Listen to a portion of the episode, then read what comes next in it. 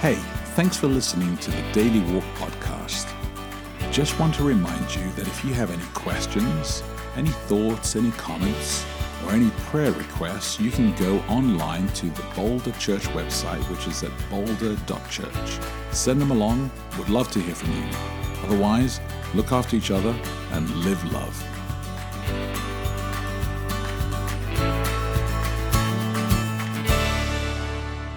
Good morning. It is Wednesday, May 8th. Welcome to Daily Walk. I am Becky De Oliveira.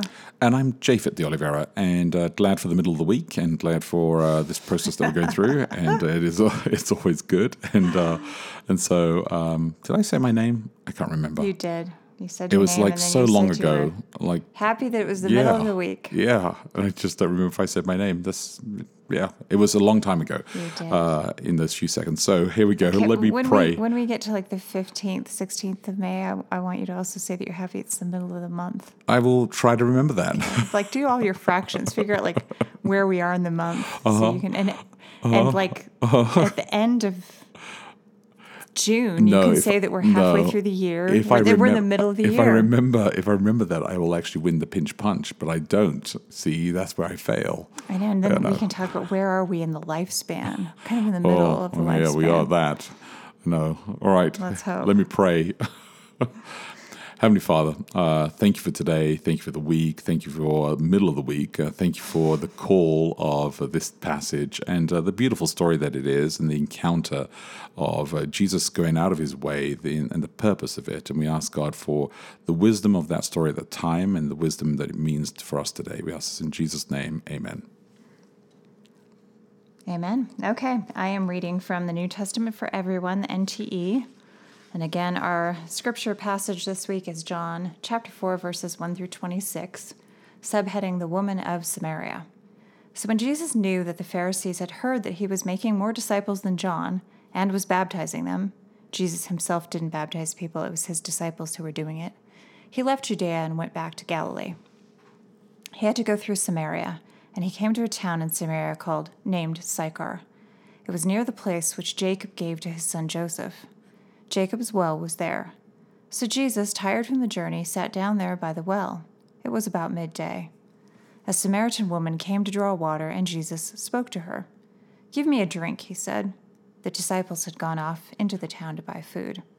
What? said the Samaritan woman. You, a Jew, asking for a drink from me, a woman and a Samaritan at that? Jews, you see, don't have any dealings with Samaritans. If only you'd known God's gift, replied Jesus, and who it is that's saying to you, Give me a drink. You'd have asked him, and he would have given you living water. But, sir, replied the woman, you haven't got a bucket, and the well's deep. So how are you thinking of getting living water? Are you greater than our father Jacob, who gave us the well and drank of it himself with his sons and his animals? Everyone who drinks this water, Jesus replied, will get thirsty again. But anyone who drinks the water I'll give them won't ever be thirsty again. No, the water I'll give them will become a spring of water welling up to the life of God's new age. Sir, the woman said, give me this water. Then I won't be thirsty any more, and I won't have to come here to draw from the well. Subheading Jesus and the woman. Well, then, said Jesus to the woman, go and call your husband and come here. I haven't got a husband, replied the woman. You're telling me you haven't got a husband, replied Jesus. The fact is, you've had five husbands, and the one you've got now isn't your husband. You were speaking the truth. Well, sir, replied the woman, I can see you're a prophet. Our ancestors worshipped on this mountain, and you say that in Jerusalem is the place where people ought to worship.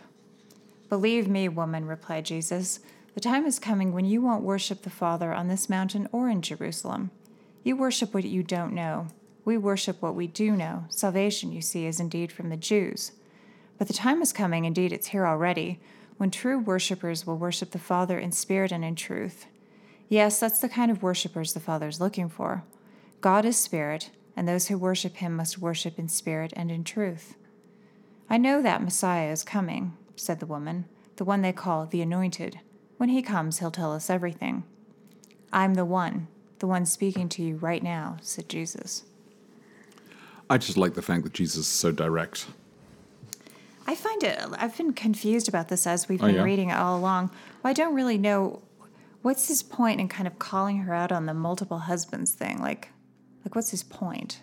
The that because it sounds a little accusatory. the confrontation there. Yeah, I just I don't really understand what that's. It indeed shows works. her that um, that he knows things It that he would have no way of knowing. I guess, Yeah, but it also feels kind of judgmental. It does. It does sound that way, except for I mean, And he- I mean, it's says- almost certainly not her fault that she's had five husbands. Not her fault that she's living with somebody who's not her husband currently, given the amount of control that women had over their lives. I don't think you could hold a woman responsible think for anything, I think really. what would have been judgmental is if he didn't speak to her. Yeah, I mean, I agree As with that. I think it was good that he spoke to her. That but was I think that's where actually the barrier is broken down in the first place. So the fact that he's actually at the well in the midday, I mean that's what's the puzzling elements of the story that, that makes the story unique. And I think disarms her and relaxes her into the place where she's willing to say, this guy actually has sincere motives or he's actually willing to engage or there's something different about him that I want to know what's going on inside here. And uh, and the story I mean, it pulls us into that space because he calls her, you know, woman at the end. This this term "woman," which is actually a term that he uses for his own mother, and it's a term of endearment and, and kindness and respect. And so, you know, he's he's pulling along, and then he reveals that he's the Messiah. Well, yeah, I mean, she doesn't react badly to it, so I assume that his tone must have been. Yeah, we don't But read I the rest of the passage. I just kind of wonder. It it strikes a certain, I don't know, sensitive spot in me that's sensitive to kind of sexist language and so forth. Of just wondering why women always have to be defined in terms of their relationships. Why is that the thing that's important to point out about this particular woman? what was uh, Or what, any what did, particular what did we want to do with her? Then we wanted to. Well, it was just a story that took place at that particular point. Well, I know. I'm, I'm just wondering why he chose to single out her relationship status as opposed to talking about something else. That's because that's where she turned up at noon on that count. See, uh, the, well, the that's point, a the lot point, of extrapolating. That's a lot No, of no, no, it's actually- no, Nobody it's really not. knows that. No, actually, they do. So here's the thing: they knew that that uh, you wouldn't turn up there unless there was something really going wrong in your life. Because well, then that also would be evidence for her not having to think that Jesus is a prophet, because he could have just made an educated guess if everybody would know Not coming to the well about at the noon. well. You know, not about the status, but about that something's wrong with you. Hmm. So the fact that he knew exactly what was wrong with her is what made him a prophet. okay. So that was the difference. She was coming there when no other women were coming there to collect water in the Well, midday then doesn't sun. it make it look like there must be something wrong with him also? Like, what's he doing there? Well, he was a Jew. in the middle of the and day. A Jew in, in that area. There was a major concern. That's why the picture is so incredibly bizarre. It's crazy. But it's also kind of odd that all the disciples went into town to get food, and he just sat there. Yeah, so we by the haven't finished the well, like- passage. okay. This passage ends here, but the passage continues in verse, I think it's the, maybe verse 27 or 28. It actually says the disciples were shocked that he was talking to her. Yeah, And the sure. disciples were shocked that he was actually hanging out there at the well. Hmm. And they were like, What are you doing? kind of thing. They didn't understand what was going on. No, I was just curious. Anyway, Yeah. we should get to the We should get to the the question as real well. question. Oh, yes, questions. that's true. Can you remember a time when you were engaged only your head or only your heart in worship? And what was lacking as a result? How can we work harder to bring those two elements together?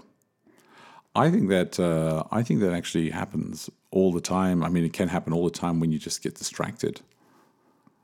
When you try to be focused, but you get distracted, and, and it happens to me sometimes at church. You know, I mean, Well, then in that case, if you're distracted, I'd, I'd say you don't have your heart or your head engaged in worship. You're just elsewhere entirely, well, right? Is you're that- kind of checked out? That's a that's a quite a damning statement, I suppose. Yeah, I guess Well, so. I mean, that's what I would think if somebody's just not there. It's not, then you can't say that it's only your heart or only your head. Like, which one would you say is engaged Well- in a situation in which you're not interested? Well, I'm just saying that I'm saying that things happen, right? That, that uh, can distract you in the sense that something come along and it can be like that's pretty bizarre, that's heavy, that's that's wrong. And Well, in that case, though, which is engaged, your head or your heart? it depends what you were distracted about. Okay. So sometimes your head is taken off to a place, sometimes your heart is taken off to a place. Hmm. It doesn't mean that you didn't have your head in it or you didn't have your heart in it in the first place. That's what the purpose of a distraction is, isn't it? I, I don't know. Yeah. That's what I was asking. Yeah. I, I don't know what you mean. So Well, I mean, like. why I was asking. Well, I'm just saying that, uh, like, just before worship takes place, uh, you know, or you're inside a space where you are hoping to be in that place, and something can come along and be a spanner in the works and pull you aside. Yeah. So, can you think of an example? Oh, yeah. I mean, it happens to me. It happens to me often. Uh, like a, a minute before church worship will actually commence, somebody will come along and say, "Hey, by the way, you know, I need to tell you that um, something that actually cannot be fixed then, something that cannot be resolved, that took place last week or last month. Could you just take note of this?" And I'm like, Well, see, I think that's what I'm saying is that when you give that example, to me, that means that you've been taken out of the worship place entirely because now you're thinking about a problem. But I feel like this thing he's talking about, what Oh, I'm yeah. trying to figure out is what this means. He's talking about if you have only your head engaged, what would that Mm. look like? If you had only your heart engaged, what would that look like? And what I'm envisioning is the head engaged would be somebody who has to be very analytical about everything Oh. and can't let themselves go emotionally at all. And I think our church Oh, has ended up being yeah. accused of that. That's what I think he means. And that the opposite of that would be only your oh, heart "Oh, I in got worship. the, I got the question entirely wrong. No, that's great. That's I like what that." I think it means. And then your heart and worship would be where you're not using your head at all. You're just kind of waving Yeah. your arms around and jumping up and down, or the thing that people accuse people who are Sure, happy sure. clappy of being. And I think mostly people say Adventists are guilty more of the former and not the latter of the head thing, right? Hmm. oh, I like that. Of analyzing and intellectualizing everything. Which I mean, I, I guess I'm totally that kind of a person. I would be more likely to do that in worship than to go the super emotional route. Yeah, I like that. Well, uh, that's actually that's really good. I didn't I didn't go there at all, so that's actually really good. We we should look at that sometime. Unfortunately, we don't have time right now because we went, we went well over time. But so let me repeat the question. That's that's really good. Can you remember a time then where you engaged only your head or only your heart in worship, and what was lacking as a result? And how can we work harder to bring those two elements together? Really good. And uh, yes, in the way that you were talking about Becky, I think that's the way Yeah, we it's a should look good at thing it. Yeah. for people to think about. How do you bring your head and your heart together? Yeah. So think about that, look after each other, live love, and we'll connect tomorrow.